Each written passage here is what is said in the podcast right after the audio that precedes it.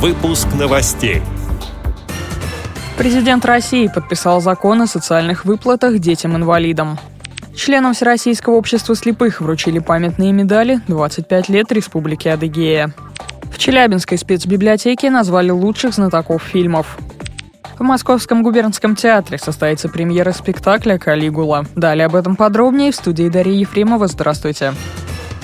Владимир Путин подписал федеральный закон, которым утвердил размер социальной помощи семьям с детьми-инвалидами, нуждающимся в лекарственных препаратах, медицинских изделиях или спецпитании. В 2017 году размер ежемесячной выплаты составит 807 рублей 2 копейки. Информация размещена на сайте Кремля. Закон был одобрен Советом Федерации 14 декабря. Он вступает в силу с 1 января. В Адыгее по решению главы республики Аслана Тхакушинова членам Всероссийского общества слепых вручили памятные медали «25 лет Республики Адыгея». Наград удостоены 4 человека. Это руководитель Адыгейской региональной организации ВОС Руслан Нехай, председатель Совета ветеранов региональной организации Анаид Капралова, первый председатель Адыгейской организации Петр Лаврентьев, председатель Майкопской местной организации ВОС Алексей Хлопов. Медали вручил министр труда и социального развития Альберт Osmanov. Он отметил работу Адыгейской региональной организации ВОС, а также активное участие ее руководства в создании доступной среды в регионе.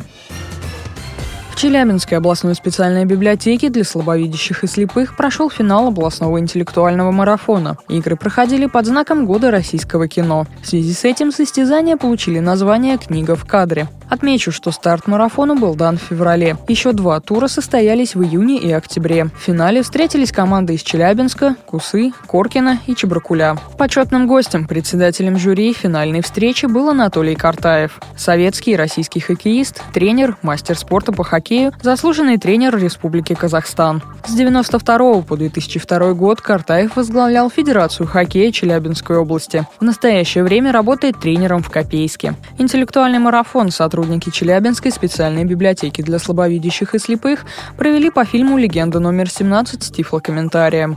Финал прошел в стиле известных игр «Что, где, когда», «Кто хочет стать миллионером? Своя игра». В итоге победителем стала команда «Клюшки» из Чебаркуля. О том, как был связан с этим городом известный советский хоккеист Валерий Харламов, и о подготовке к марафону Радио ВОС рассказала капитан команды Наталья Бухарова. Чебаркуль, ЦСКА, суперсерия и 17-й номер Валерия.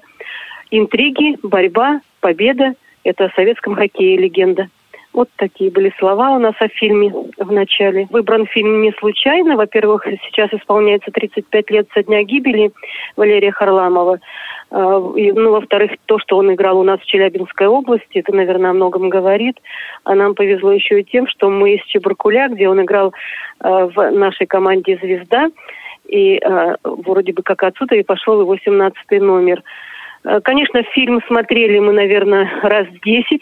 Вопросы были трудные, но самое главное, конечно, это были фразы, сказанные тренером Тарасовым о Чебаркуле, что нас очень радовало.